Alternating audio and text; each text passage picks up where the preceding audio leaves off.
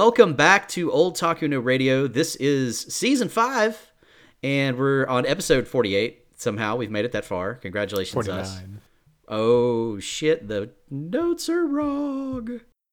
Oops. It says I 48. did not. I did not change that. You were just trying to see if I was paying attention, which you, as you well know, I, I, I'm not. So, episode 49, uh, where we are talking about uh, Le Portrait de Petite Cosette, and I can't speak French, so I apologize to all our francophile or francophone uh, listeners for the butchery of, of that title. But uh, it's the Portrait of Petite Cosette is is what we're reviewing today, and uh, as always, I am joined by my own little petite portrait of a person and a co-host who I, I adore very much. His name is Ink. Say hi, Ink. Hello, Ink. And uh, yeah, so this is uh this is kind of our our, our spooky season episode. Um, you'll find out why in a second because Ink is going to summarize this far better than I could. Take it away, Ink. That's because I had to sit down and actually ask myself what the hell this was about. uh, so normally we'd save questions for the end of the show, but uh, one in particular was so good and so pertinent to our uh, forthcoming discussion that I'd rather incorporate it into this here intro. So, as asked by Panino Omoso at at sign Panino Desu, and I'm sure probably a lot of other people have watched this title. I have just one question. What the fuck was going on? So, here's me trying to sum it up. There's a ghost of a little girl who was murdered at the hand of her fiance, condemned by fate to relive her life in a piece of really resilient stemware. One day, some 250 years later, her transparent home finds its way to an antique shop where the pri- proprietor's nephew and employee, an aspiring artist named Airi Kurahashi, sees and becomes likewise infatuated with that girl, Cosette d'Auvergne. There's just one hitch in this supernatural ship, however. To be able to love her, Cosette makes Arie commit to a blood pact whereby he must suffer penance for Cosette's murderer's actions that are collected and held as a grudge by the spirits of all the transplanted antiques that witnessed the crime of Marcello Orlando's artistic passion. The OVA presents the main plot as a test of devotion, as Irie must repeatedly withstand the pain of bursting into a waterfall of blood after being ripped apart in order to be loved back by Cosette. But how much more can Irie stand, physically and mentally, and is the spirit really what it says it is? And that is probably the most coherent description of of this plot that I've ever heard. It took me so long to write that. um, yeah, it's it's it's pretty. Uh, it's it's it's not a very straightforward film, which uh, will make sense in a moment when we talk about the staff. But um, yeah, what Ink said. That's basically it. And um, what a wild ride this is. It's actually three OVAs, uh, and these are circa like early 2000s or late 90s. The the CG work in there definitely screams early 2000s to me. Of course, I did not put that in the notes. Let me actually look up where where. Uh... Yeah, I'm looking on my anime list right now, which forgive me, that is unclean of Boo. me. I know. And and and of course, can't find what I'm looking for because it's my anime list. Yeah, there's an easier way to do it. Yeah, it's called Anime News Network. You know, Uh, that one, or just Google Petite Cosette. that too. 2005. oh, okay, yeah, yeah, yeah. So that 2005 feels about right. Um, so yeah, um, that the, the, from what I saw of the CG, that Sorry, 2004. 2004. yeah, super feels appropriate. So um, yeah, uh, th- this is what a trippy what a trippy piece this is, and it's it's very much uh, in the style of of its director, who is the the great Akiyuki Shimbo or Simbo, as we apparently have now started calling him in Discord. Um, all of the lands uh, are his as far as the light reaches. If you are at all familiar with Shin, Shinbo, uh, Madoka Magica, March comes in like a lion. Moon Phase. Oh yeah, Arakawa Under the Bridge too, and others. Dance in the like. If if you like the the style and the focus of this this movie, you're gonna want to wa- check out Moon Phase and Dance in the Vampire Bund. But uh, for more, more of his uh, artistic direction, like I'd check out Arakawa Under the Bridge and Mar- March Comes In Like a Lion. Um, mm. Those are definitely more coherent stories. But uh, for something similar in visually visually reconciling uh, sort of two very different uh, worlds, check out Madoka Magica because uh, he does a fantastic job with that. Mm-hmm. And Moonphase, actually, I would actually recommend Moon Phase because it has a really weird second half that's actually really dark and kind of melds those two worlds well. Interesting. Yeah, I've not seen Moon Phase. There's there's several Shinbo that I have not seen, but March comes in like a lion for sure, and Arakawa Under the Bridge both are, are shows I really liked and are very Shinbo. like, mm. There's like he's got like a whole his style is so like there's there's no mistaking it when you when you see it when you know what you're looking at like there's no mistaking it. Uh, and this this uh, OVA series very much in line with that aesthetic, with the the visual presentation of things, uh, the way that art is used to and visuals are used to really advance the story and and really convey several layers of emotion. Uh, you know, lots of symbolism, lots of imagery that um, you evoke certain moods, and that's I guess emblematic. Uh, maybe maybe right word of what Shinbo does. Um, Char- characteristic. Yeah, that's a better word. That's why you're an editor. um, but emblematic's not wrong. Yeah, yeah. But characteristic is definitely a second draft version of what I just said.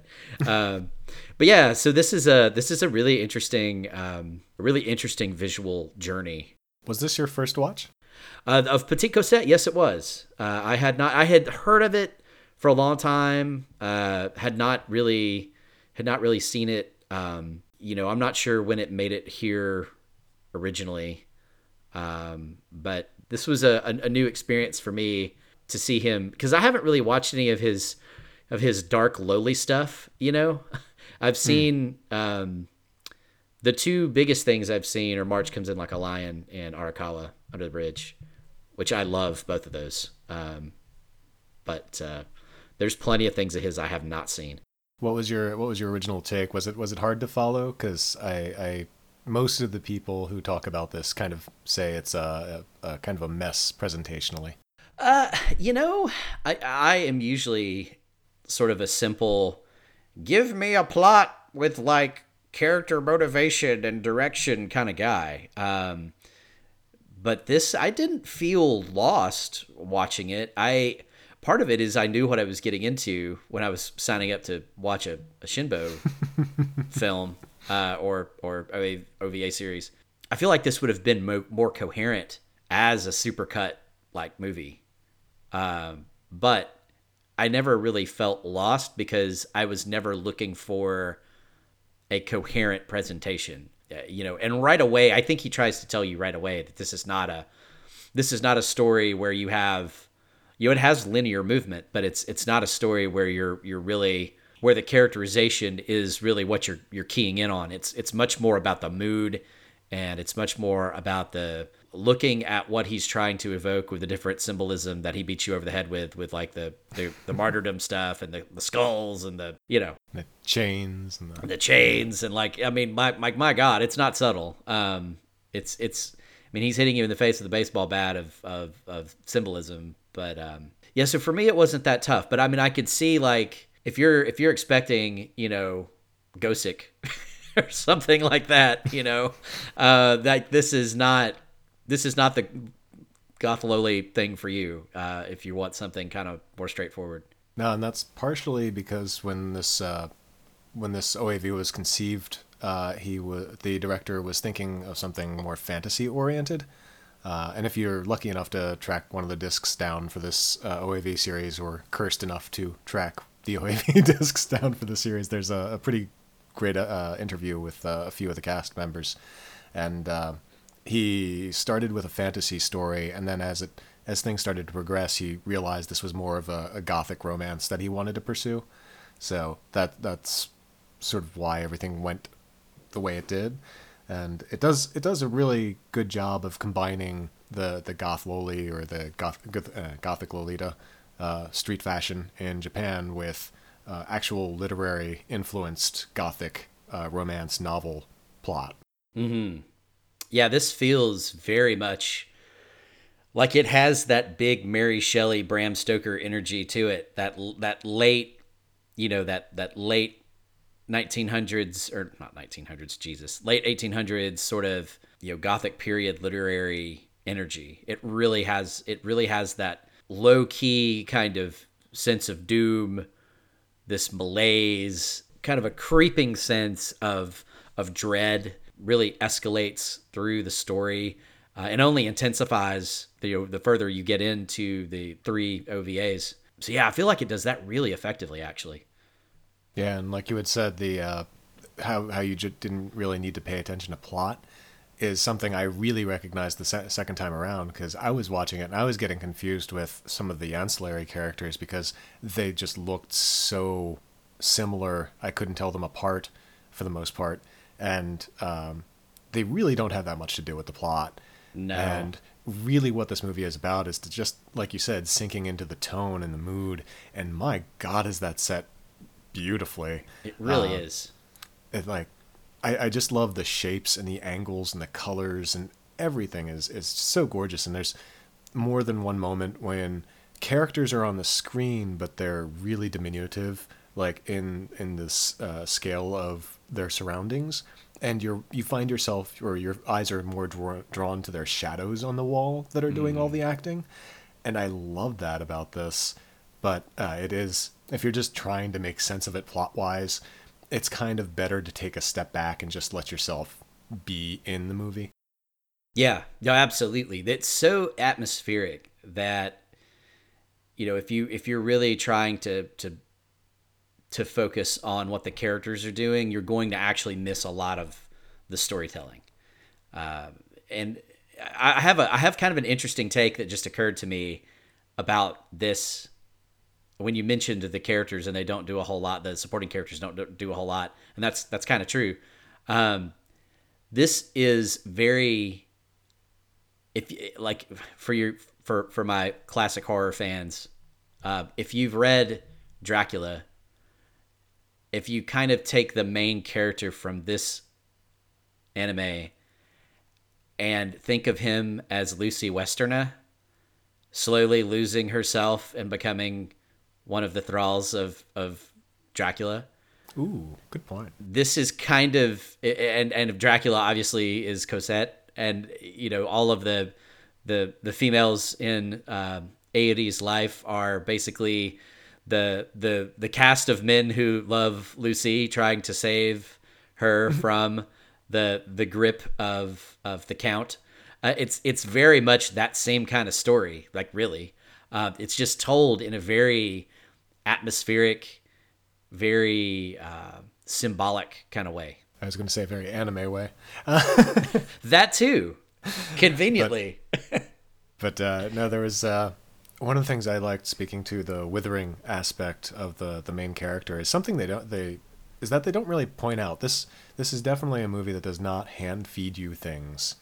Um, uh, there there's you know of course the blood pact and the reason behind everything, and that's kind of spoon fed to you at a couple points. Mm-hmm. Um, but otherwise, like Iríe's withering away, it's it's a it's a comment tossed around by a couple of the characters, but really you see it happen before they comment on it. And the very nature of his uh, penance, the you know him getting constantly crucified and torn open, and having his uh, the evil literally ripped out of him, uh, accounts for his emaciation. Mm-hmm. And uh, I love, I kind of love that interworld relationship with the physical and the mental and the spiritual. Oh yeah, yeah. I just thought that was handled really damned well. Something I wasn't expecting. no, it, it, I completely agree with you. And one of the one of the scenes that st- struck me, and I just loved it, was when the the the female love interest, the mortal female love interest of Aoire, um, who is so memorable that I cannot remember her name.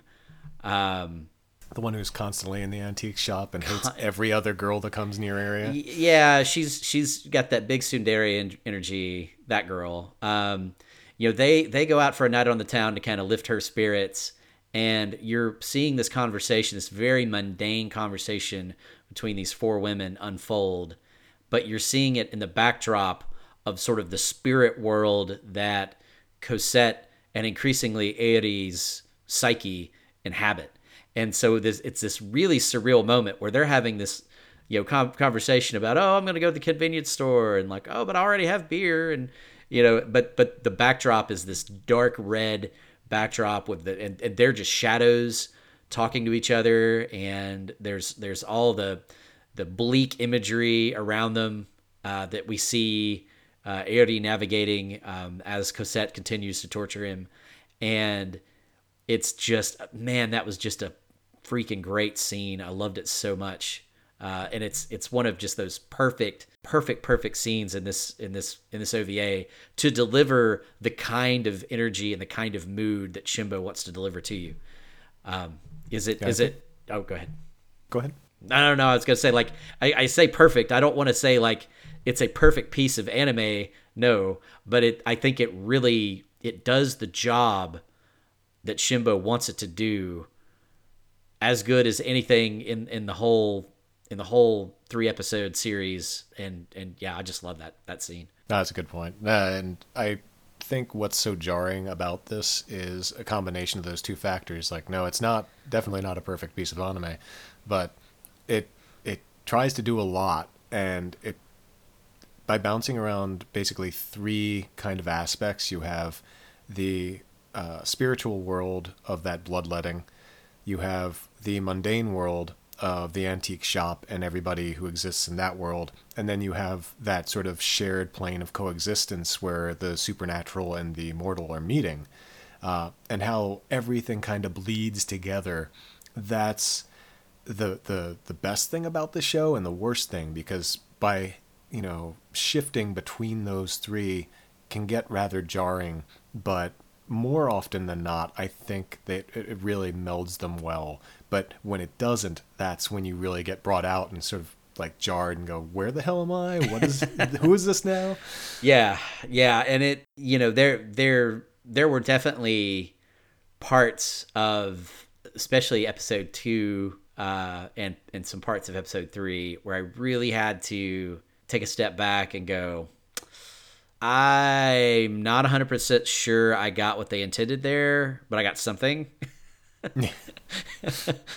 you know, um, the the way that the the the exorcism in or the attempted exorcism in episode two happens kind of suddenly and randomly, like it's almost it almost feels like a smash cut to the the exorcist lady and Airi walking around her temple that she attends to because apparently that's what exorcists do, and um, there's this clock which you know, sort of God. So Cosette, Cosette, it, it basically possesses this piece of Venetian glass that's a Venetian glassware that's got kind of a rainbow hue to it. It's really pretty, but all of the all of the objects that were present when she was murdered kind of have an an, an animus towards Airi because he is apparently the reincarnation of the person who murdered Cosette.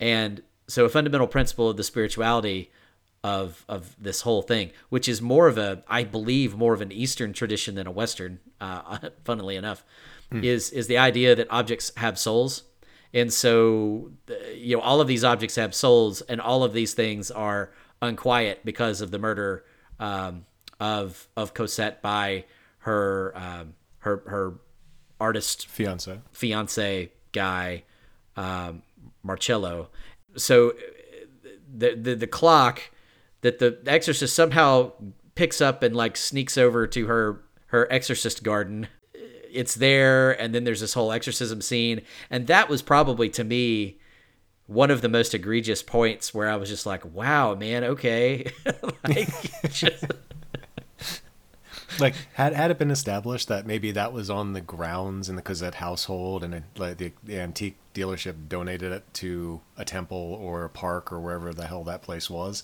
like okay, then you know that might have been called for. But yeah, yeah. it just stuck out like a sore thumb there. he just really wanted to do a scene with with gears and and like tubings of of of clockwork and and he just I guess he really wanted that to happen so he just he made it happen. And and like most things in this viewing I just went okay bro yeah yeah I'm good. Let's let's let's see what happens. Yeah because the imagery is fun to watch. I oh mean, yeah. Yeah that's it, it, it, uh, like I kept expecting the same scene over and over again. What I really like about this is they don't do the animation uh, saving tactic of repeating everything mm-hmm. uh, over and over. All the bloodletting, all the penance uh, scenes are uh, different, and but still kind of along the exact same lines. Mm-hmm. Um, and and I would even go so far as to say they are the set pieces of each episode. Probably, yeah. Uh, that and the antique shop. I love like almost everything in the antique shop is never taken from the same viewpoint twice. Yeah, um, that's that's and, true. Yeah, that, that just gives the a more real world feeling to that setting. But there are a, an abundance of uses or reuses of animation considering Cosette. There's uh, especially in the sort of the portrait mode, I'll call it, mm. where she's very visibly an automated uh, animated portrait and her turning to the camera at certain angles is reused a few times and that gets kind of annoying because it's like oh well you know that's the main point of this whole thing is she was always although i guess the case is the painter why he murdered cosette was wanted to keep her young thus she couldn't age so you know it makes sense that they would reuse stuff but you know she was alive for a lot of times that would have allowed for a lot of takes on painting. Could could we have seen more alive Cosette in more venues? Yeah, yeah, yeah, yeah. That that's a fair point. Um, but I, I I totally dig your point about the antique shop. Um, it's it's one of those subtle things that you know I didn't pick up on as I was watching it, but like thinking about it, I'm like, oh yeah, that's true. Um, I love the fact we always encounter that in a different angle, in a different perspective every time. It makes that antique shop feel even though it's a physical place, it makes it feel about as otherworldly as the the the spirit realm or the the inner psyche of Airi, whichever you want to kind of interpret the the spiritual imagery as. It really makes it feel like it's the connecting point between the mundane and the spiritual world because it it has elements of both, mm. and that that constantly changing and shifting perspective, even when they're not doing anything overtly supernatural, helps give it that kind of ephemeral quality. And I, that's just so good. So, one of the things I personally like about this as a, a, a scary, not a scary movie, because it's not really scary. Um, it's it's it's moody, and what I really value this ghost story for is its incorporation of melancholy or sadness. Um, even though it, it the melancholy is turned into rage towards the end, and rightfully so, uh, and maybe confusingly so. But uh, I find one of the best aspects of horror is sorrow, because that really tends to just dig into the human psyche. And that's actually uh, what a lot of the people involved in this project were uh, aiming for, uh, from the music com- uh, composer to the scriptwriter and the director. Um, all just sort of delve down this rabbit hole. And, and as they worked on it more and more, they just sort of saw why this was so sad, and that sadness really helps uh, bolster the story. Absolutely. I mean, the mood of the mood of this series is the best thing about it, and it, and it, they do it perfectly. Like it, you know, it really feels like I was.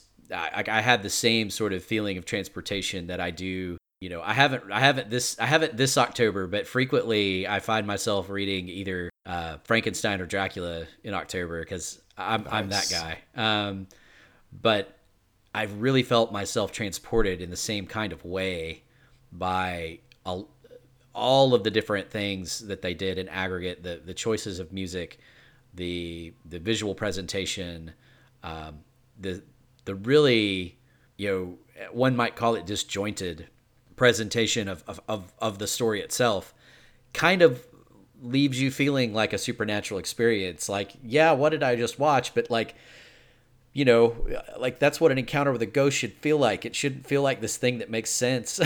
I mean, it should it should Ooh. leave you kind of like, well, that was real confusing. Like, because we can't fundamentally understand the world of the spirit is one of like the cardinal rules of ghost stories. So, um, yeah, I, I like that a lot. I, I mean, I, I just I feel like they that mood and that that atmosphere does so much work that to me it's like it's worth watching this just for that.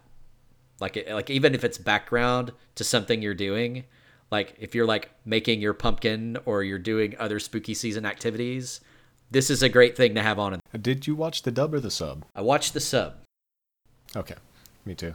I don't think i've seen the dub or maybe my maybe my first time i watched the dub because this is something i actually watched early on in my anime watching uh, mm-hmm. career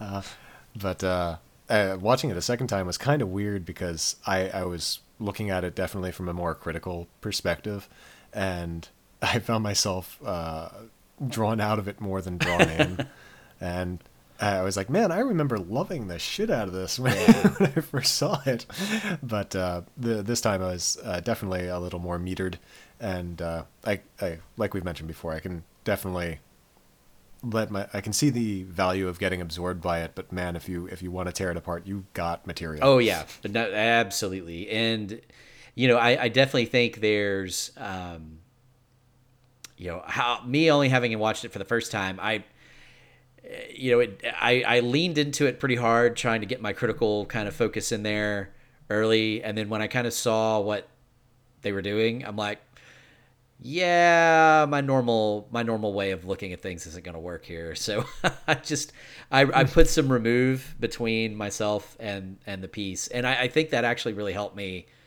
pick up on some things. Um, but yeah, man, like wow, there's there's so much. It almost feels like there's there's points where uh, Shinbo just really wants to get to those big set pieces where we're really exploring martyrdom and torture and and and and the and the the chains of, of being bound by a curse. And and he really just kind of wants to hand wave past like that pesky like I got to advance the plot. Ah, crap you know? Kind of stuff. Um it really yeah it's definitely no no no no Sorry. no go ahead it definitely sort of wanted to be an art house piece and uh, he he the director actually drew all the storyboards for all the episodes so uh, it's his own pacing to blame for that uh, sort of rush to get to the set pieces that you mentioned. Yeah, you can see so much. I, I, I don't feel like I could see as much of it in Arakawa Under the Bridge, but man, I could definitely see some of the the March comes in like a lion kind of. Uh, you know, it's it's it's an exploration of a different type of of atmosphere and, and energy, but the the head turns and like the the Shinbo head turn that's like a that's like a famous thing. And then the hmm. the the way that that you know characters will have a little bit of dialogue and then hard cut to some kind of imagery that's evocative mm-hmm. of the underlying mood. Boy, right out of the right out of the Shinbo playbook, man. There it was. Um, hmm. So yeah, I mean, it was. I I feel like it was it was a fun watch. I, I would not go out of my way to watch it again, but I probably will, just like I advise people to do, as I'm doing spooky season things. Uh, you know, whatever we can do in in these hell times to uh, to to have fun this Halloween. Um, I will probably put that on again at some point and just have its background noise. Because that atmosphere, you know, I'll occasionally look up and see. I might pay a little bit more attention when the the big set pieces come back up but you know, I wouldn't be actively diving after this one again. Yeah, those those big set pieces can be a bit annoying too when you uh, watch them a second time. It's just like, man, this is just sort of everything thrown out of left field and uh, just just for the shit's sake. and like, like, okay, we get like the the the um, shit. Uh, we get the crucifixion mm-hmm. imagery and you know blah blah blah monsters and whatever surrounding elements uh, happen to visually uh, inspire the torture but uh, yeah it's it's just they it just it's out of nowhere and it feels so fo- eh. I like the otherworldliness of it but uh, it's it's kind of annoying honestly yeah. after a while the if you look at Madoka, the the way they use that other world with the witches is much more uh, streamlined and integrated. Uh, it's really wonderful. Here, it's just this really jarring thing, and it may be made to be that way, but kind of kind of was a negative thing on my second viewing. Yeah, I mean, even even watching it for the first time, the repetitive nature of some of the the imagery we're seeing was getting a bit tiresome. Um, you know, by the mm. third episode, oh, more chains. Yeah, we get it. Like, like I would have loved to have seen different expressions of of symbolic imagery that evoked that same message of of of being you know enslaved or servitude or being you know captured by the curse. Um, you know, because to me that's the one that rings out the most in my brain. There's obviously all the crucifixion stuff, which Lord help us. Um, hmm. you know, but but I I'm with you. Like they definitely it gets it does get tiring seeing the same imagery, even if we have slightly different ways we're being presented that. You know, the the first the first episode we, we really see this real monstrous sort of transformation of of Airi that's, you know, really kind of in his mind, in his psyche, not really actually happening. Um, then we have the clock thing in the second episode, and then we have the the paintings thing in the third episode and and but like even though you have those different those different setups you still have a lot of the same imagery come to the fore you know we have a big fountain spurt of blood coming out of Airi's chest like every every episode which i guess is kind of evocative of the mortal wound that cosette suffered because we see that same when Airi is forced to witness her murder over and over know we see that that same kind of of stab wound. We don't see. I don't think we see a fountain of blood um, come out of it, but um, yeah, we do. No. We, we do see a tie there, but like man, it gets tiring, like you said. That's weird because this is this set of OVAs is uh, almost two hours long, right? It's like an hour forty yeah. something, and uh, it it definitely has some material that can be cut that could make it shorter uh, without losing any of its incoherency. Yeah, I think you could make this like a uh, 90 minute or maybe maybe maybe a little bit longer, but but hopefully not. Um, I think you could make this a 90 minute cut of like all of it in in one 90 minute cut. And it still won't like you said, it still won't make a lot of sense, but I think it would I think it'd be a little bit tighter you know, for for all the, for yeah, all what tightness would give this thing, I'm not sure. it, it wouldn't drag as much in in the few places it does because it it like I I honestly like the slower pacing of say the antique shop where it's just you know Airi becoming infatuated with Cosette and sort of uh, giving in to his own indulgence of needing to draw her as uh, Marcello needed to draw her, and you know that draws a nice parallel between him and her, uh, him mm. and him. Uh, but uh, the it draws a nice parallel. um, I was trying. I was trying so hard to let it go, just let it slip by. But thanks for saving it. Thanks for saving it. You're welcome. You're welcome. But yeah, in essence, it just goes on. It's a little too long in the tooth. But the, one of the things I really did love was that, um, and I had always remembered and it was funny because I remembered a little with a little more antagonism uh, was the final Airi versus the painting scene, which uh, you know it turns out the ghost that had been uh, calling to Airi and to take on all this uh, bloodletting is not actually Cosette. Cosette actually passed on a while ago. It's just this spirit of the glass pretending to be Cosette, and I thought that was you know really unnecessarily murky, uh, kind of devious if you want to view it that way, but it was just kind of an unnecessary yeah, twist. Yeah. So I, it ends up being uh, Airi versus these paintings, which I always remembered that that whole scene very differently. I imagined it was Airi in a room full of full, like chuck full of paintings done in blood, and it turns out it was just like one or two. Yeah. and I was like, man, I would have, I would have, I would have drawn that scene a little different. yeah, I was a bit confused on that that twist too, because the way that I interpreted it was, you had kind of two Cosettes.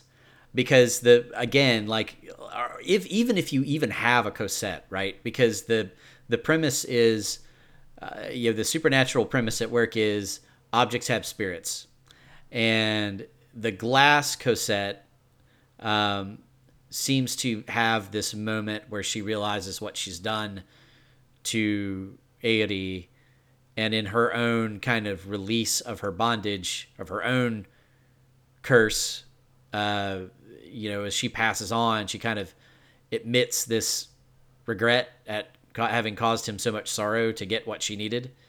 And, and then I was kind of mm. like, well, that happened really early in the third episode. What what the hell? But then, like at the end of the second episode, you get this kind of suggestion that the the painting, one of the paintings of Cosette, is actually sentient also. And then we really spend the third episode with a lot of the painting Cosette as opposed to the glass Cosette trying to manipulate Airi into uh, loving her instead of the glass, the quote unquote good Cosette that was in the glass. So, yeah, doesn't make a lot of sense, but here we are. No, I think you're you're closer to the uh, actual intention, uh, you know, or actual plot of it. Such as it is. So such as it is. Um, this is, I think, one thing we really haven't explicitly covered that we should mention, as we're both noted experts in the subject, is that this is really a a celebration of of uh, Gothic Lolita fashion too. This this piece, there's lots of different looks in here, um, you know, that c- kind of run a, a, wide range of styles, and and that's you know a lot of people are are you know if you're if you're in the weeb world, you're you're on some level familiar with with goth loli um, aesthetics, and um, you know this was this was around a time where that was really popular uh, in Japan. Mm. Um, so so I guess that makes sense. Um, but but yeah, a lot lot of attention, a lot of lavish attention spent on the different dresses that Cosette wears in all of her different carnations throughout the the series. And if you're unfamiliar with uh, Gothic Lolita, uh, Goth Loli or Gothic and Lolita, as it's uh, referred to. Uh, there's a person, and I'm not sure if this is their real name because it's really cool, or if it's pen name. Uh, Kasa Hell, probably pronounced very differently than that. Uh, noted the fashion trend as one where young people dress in quote amazingly elaborate gothic looking baby doll costumes french maid meets alice in wonderland yeah that's pretty on the nose yeah and and that that style actually does take influence from what Gothic actually started as, which was uh, uh, a term for elaborate architecture with a lot of intricate detail, and uh, as reflected in the series, not only through dress, but you also get like a lot of stained glass imagery and narrow spires, intricate details, and uh, ornamental uh, stuff all around. So when you're watching this, look out for a lot of the details because they it all drives inspiration from that uh, period, which originated in France. Thus, you know why you have a main character who's Cosette d'Auvergne. Yeah, I was surprised how much, how deeply they dove into that aesthetic, both in in terms of the sort of literary influences that they certainly drew upon to to strike that atmosphere the, the architectural influences and of course the the, the fashion influences as well. Mm. The screenwriter in the um, in the interview on the DVD, uh, Mayori Sekijima, who also did screenwriting for Tenchi Muyo. Uh, wow. Uh, said he was specifically going for a classic literature feel, and in not in the same breath, but in the same uh, portion of that interview, he, had, he, actually had a really great quote that I love. Uh, it was, "We, the people who can't draw, have third-class animators and third-class directors residing in our own heads." Could you imagine trying to screenwrite for Shinbo? No. that must be I'd imagine, the most frustrating thing on God's earth to do. I'd, I'd imagine it like equating it to uh, trying to write lyrics for this 30 minute psychedelic rock piece that really doesn't vary that yeah. much. yeah. Yeah, it's it's that's I think Ink you nailed it. That's exactly that's exactly what that must feel like. Like like just imagine being in the room of that guy and he's just talking about all these different things that he wants to bring to the scene and you're like, "Okay, but I have to make a character say something." I have to write a description here so people can animate things like that that are happening and and like you know, I'll go lucky lucky for us on this one he he did the the storyboards like you said, but oh my god, could you imagine? Uh, this this well, must I be mean, the director did the storyboards, but having to write the yeah. script for it is something. Yeah, imagine different. imagine coming from Tenchi Muyo to this thing, Lord. Um, that's a that's a change. Um, you ready to move on to questions? You got anything else you want to cover uh, before we move on? I feel like I've said it all. Just one other thing. Uh, in terms of horror, something that's also important to mood a lot is sound mm. design. So, really a good call out to uh, Toshiki Kameyama, who also worked on Dusk Maiden of Amnesia, which is one of my absolute favorite ghost stories in anime. Uh, Red Garden, which is sonically annoying, but fittingly so, given its characters. And Tanaka Kun, which is uh, Tanaka Kun is always restless, which is not horror, but has some amazing sound design. I notice there's one. So so Ink is always I had does such down. good research on our the staff for different things. Go ahead, Ink, because I know you're excited to tell tell everybody. That no no I want I want to hear someone else excited to tell. I'm, I'm not going to be excited to tell anybody, but but I'll I'll I'll try to fake it. So uh, Kameyama-san also uh, did the sound design for Ink's favorite uh, sports anime, Two Car. Uh, so, which apparently, God help us all, we're getting a second season of. I think I saw. I was just joking because oh. that, I forget forget which anime I was watching, but it just had a couple of people inside. Oh cars, god! Because so. I was I was I, I saw I saw that tweet and I was like, yeah, this is me burying myself deeper in older anime, like you know, entombing myself like some ancient vampire in in older anime, like never to watch a current season thing again. Um, which is not entirely true, but it's it's more true nowadays than I care to admit. Um, yeah, so uh, a, a, really diverse uh, and, and quite talented uh, staff. I mean, I, I think they I think they nailed uh, the the atmosphere for sure that they were going for. Uh, if if it's a little messy from a coherency standpoint, I would agree, and I think it is also. I will also agree. It is time for questions. Cool. I'm gonna I'm gonna actually ask a question um, I'm gonna I'm gonna write in a question right now. Um, what is your favorite goth loli in all of anime? Man, do I know enough? that was half the reason I asked. to make you like have to think of all the ones you know, like all maybe three of them. Honestly, this this one is the one that's always stood out most to me. Um, I can't remember if Shiki, which was done in a very romantic gothic style. Um, because that also had a very slowly progressing plot, but it's very good slow burn. Can't remember the visual style of it that well, except for the weird hair. Um, I, I well, there's Moon Phase. Moon she she does the goth loli thing, um, and Dance in the Vampire Bund. Uh, no, I I got to say this one. I forget what you're, you're, the adjective for the goth loli, but this is the most memorable mm-hmm. one for me. okay, so like a lot of times, goth loli ends up just being a fashion statement in an anime. You know, it's rarely it's rarely so fully realized as you see in something like this. But my favorite goth mm. loli in all of anime is goth loli sama from Shirobako. Absolutely um, because not only is she a goth loli and an animator, she's also a hell of a baseball player uh, who can crush who, who can crush a baseball and send it flying into the outfield in full goth goth loli regalia. So she is the queen to me, always will be. Um, so our actual question is from Pancakes. Uh, hi, Pancakes.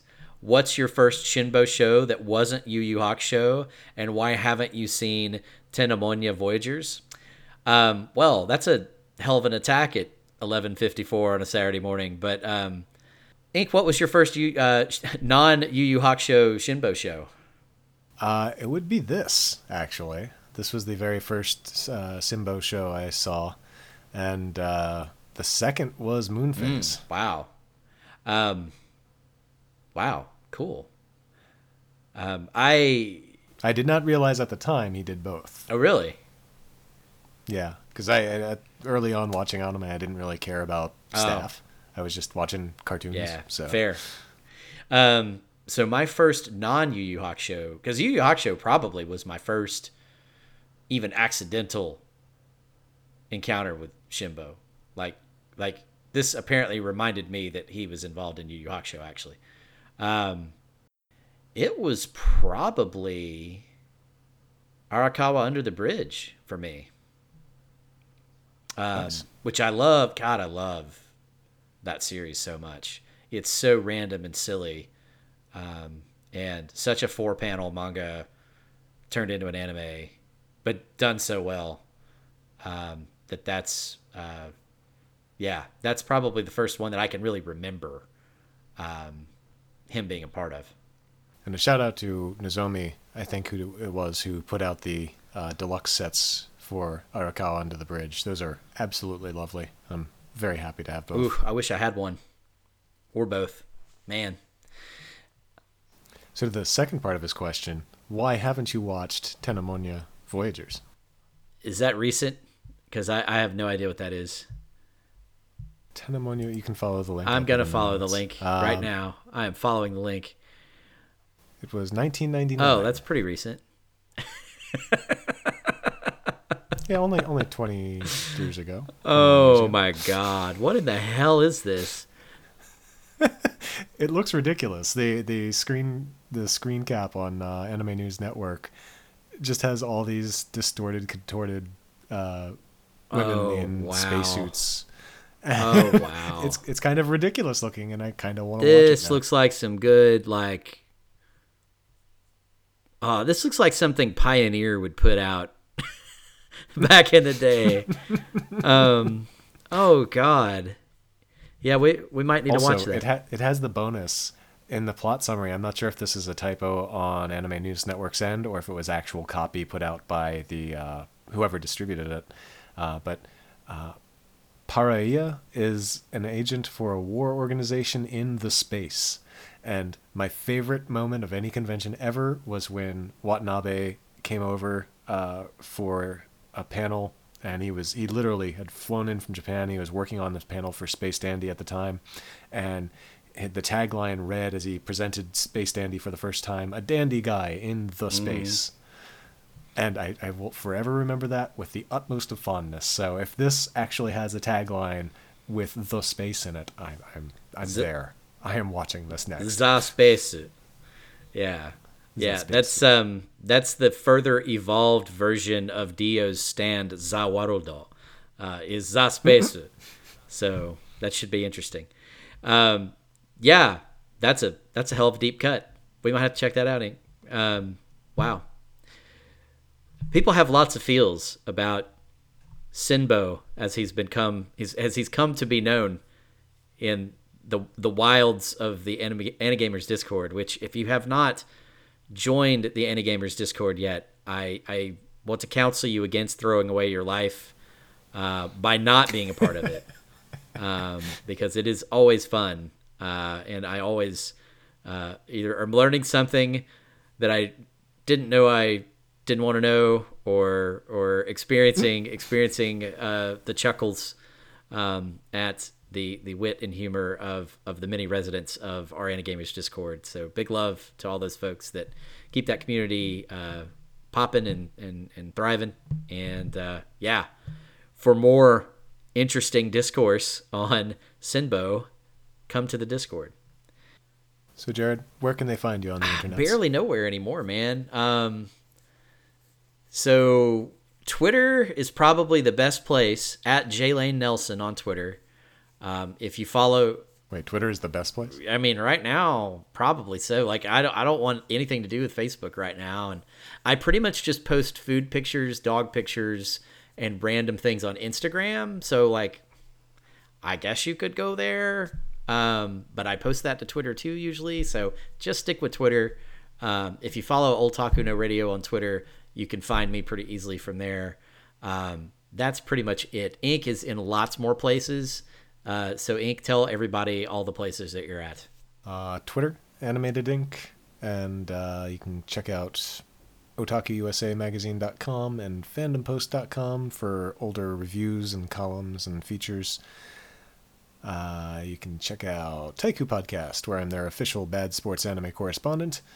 And I think that's about it. I'm uh, this won't go up before the con is over, or it might actually.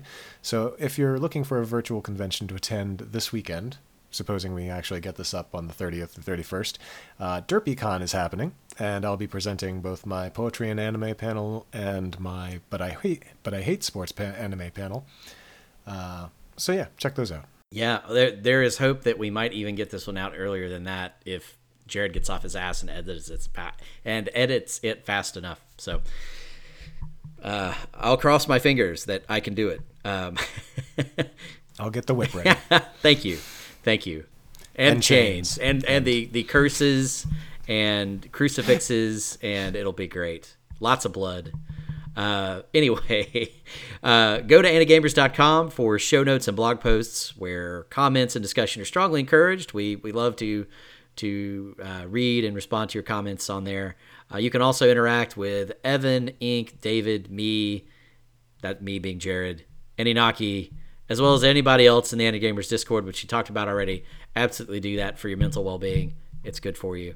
Um, if you feel the compulsion, uh, and please feel the compulsion, support us on patreon.com slash anigamers for priority question privileges, as well as access to bonus articles and podcasts, including Old Taku in Space and the Anigamers Book Club, and including the very soon to be hitting the Patreon um, Old Taku on a Bender, where we start talking about Avatar: The Last Airbender, and uh, really looking forward to getting that uh, getting that going soon. That's actually going to be the next thing we start watching, I guess. Yeah, and there's actually one more new column coming out. We uh, what we're what we're doing is uh, I'm providing via a bunch of blind box stuff that I've gotten through the years. Um, I'm pr- I'm putting those titles out, and we're gonna review them, no matter what episodes they were, no matter what condition they're in. Uh, Patreon members get to vote on them, and they say, okay, uh, or the first three discs uh, that receive the most votes go out to that reviewer, and then they review them. It's called the Mystery Box of Misery. And uh, if you become a Patreon member at any level, you're eligible to vote. And even if you're not a Patreon member, you'll be able to read them on the Anigame, on the Anigamers blog. And there's some quality painful stuff in there too. Having looked at the list of stuff that Inked has out there, good lord. Um, so to listen to the podcasts, uh, iTunes, Stitcher, Google Music, Spotify, um, we're everywhere you want to be. Uh, please leave reviews and help more people find us. Uh, that really means a lot to us, and it really helps us uh, get our random uh, babblings about anime titles out to more people. Uh, so I guess that's that's it. Ink. Any other parting shots before we call it a call it an episode? Happy Halloween, everybody. That's right. Happy Halloween. COVID be damned. And uh, but stay safe and wear a mask and don't be stupid. Don't be stupid. That don't too. be stupid. Um, yeah. So for Ink, for myself, uh, we will see you uh, next month for another episode of Old Taku No Radio. And don't forget to vote.